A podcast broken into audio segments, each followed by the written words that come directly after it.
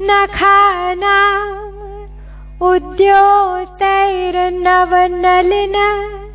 रागं विहसता कराणां ते कान्तिं कथय कथयामः कथं मुमे कयाचिद्वा साम्यं भजतु कलयाहन्तकमलम् यदि क्रीडल्लक्ष्मी चरणतललाक्षारुणन्दलम्।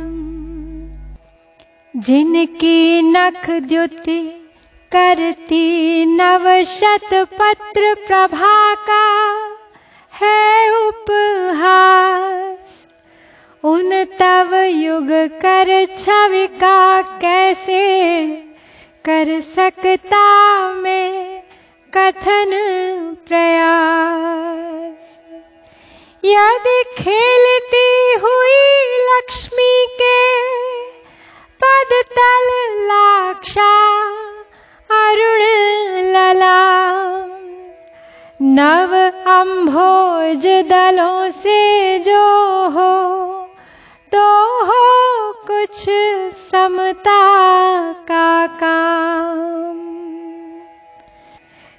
सौंदर्य लहरी के इस इकहत्तरवें श्लोक में माँ के हाथों का, उनके नखों का वर्णन किया गया है।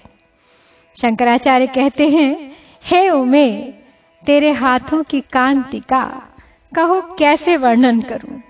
जिनके नखों की द्युति नव विकसित कमल की अरुणिमा का परिहास करती है।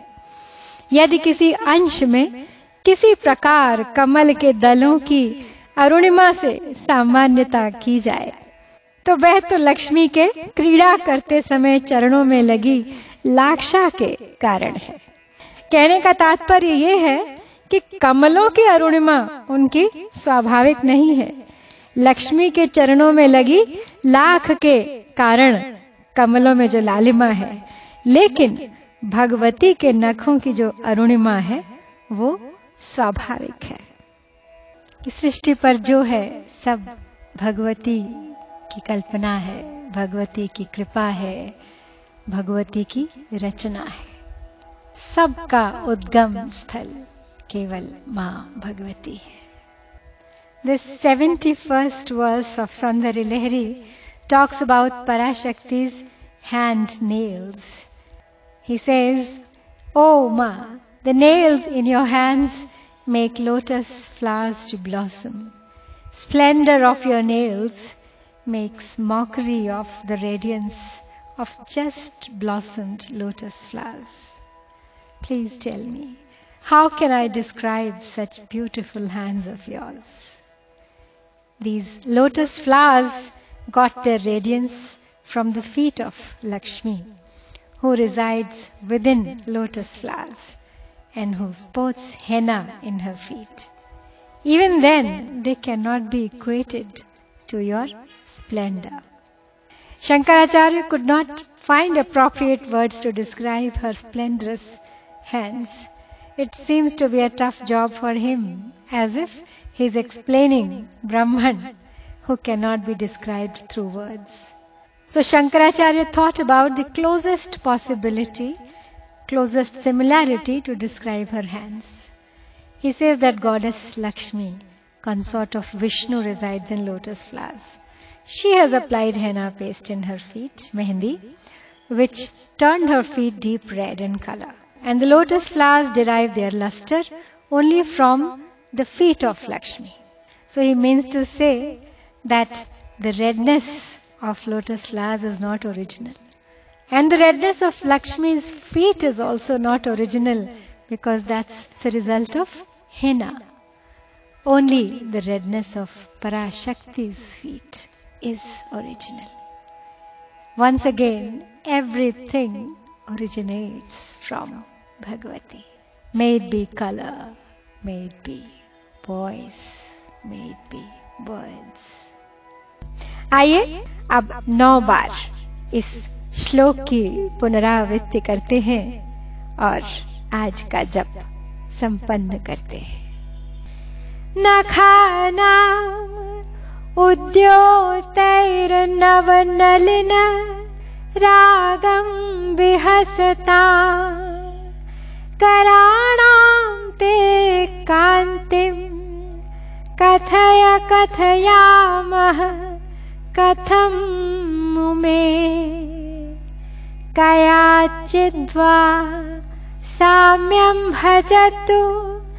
कलयाहन्तकमलम् यदि क्रीडल्लक्ष्मी चरणतललाक्षारुणदलम् नखानाम् उद्योतैर्नवनलिन रागं विहसता कराणां ते कान्तिं।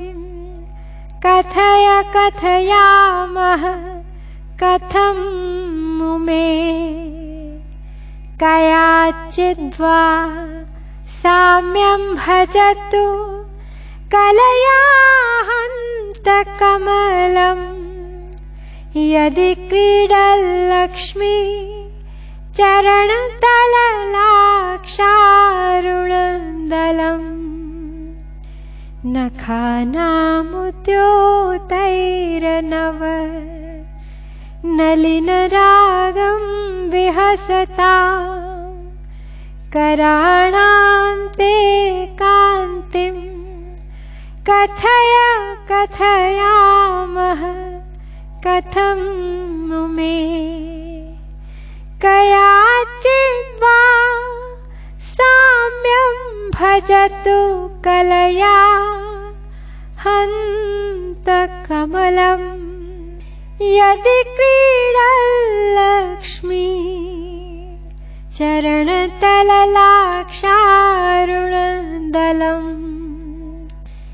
नखानाम् उद्योतैर्नवनलिन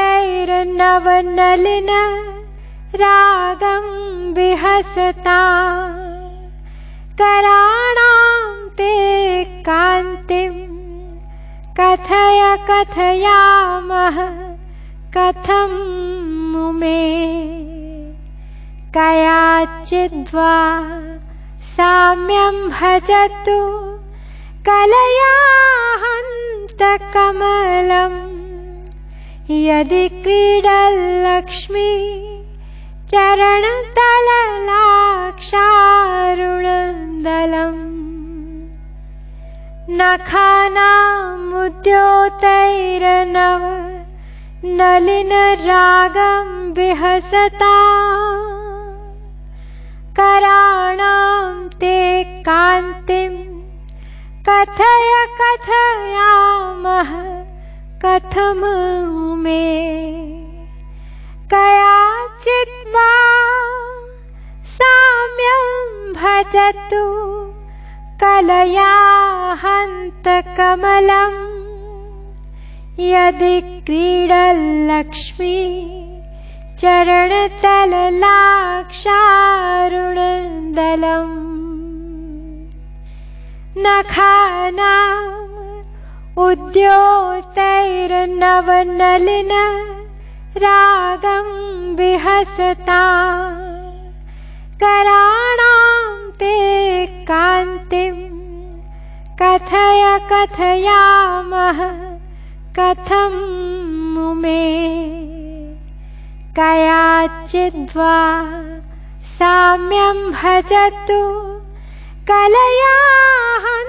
कलयाहन्तकमलम् यदि क्रीडल्लक्ष्मी चरणतललाक्षारुणदलम् नखानामुद्योतैरनव नलिनरागं विहसता कराणां ते कान्तिं कथय कथयामः?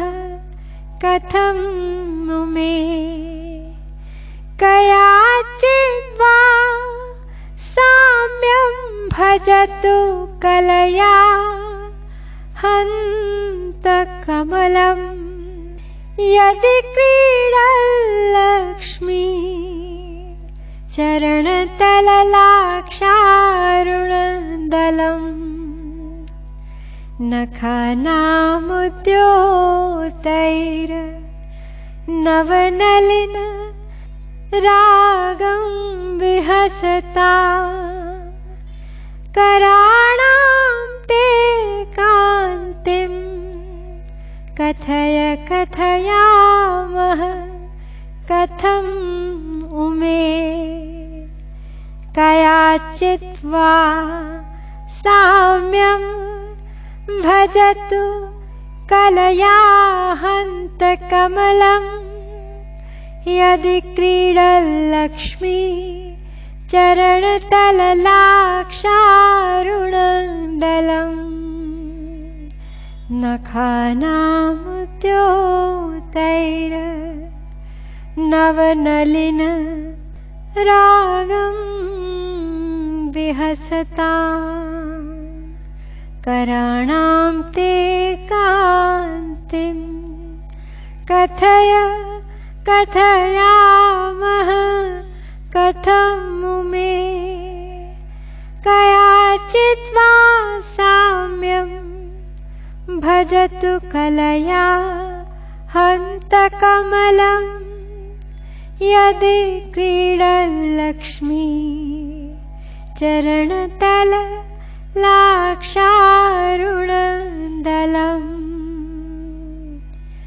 ॐ उमा महेश्वराय नमः। ॐ गौरये पार्वत्यै शक्त्यै नमः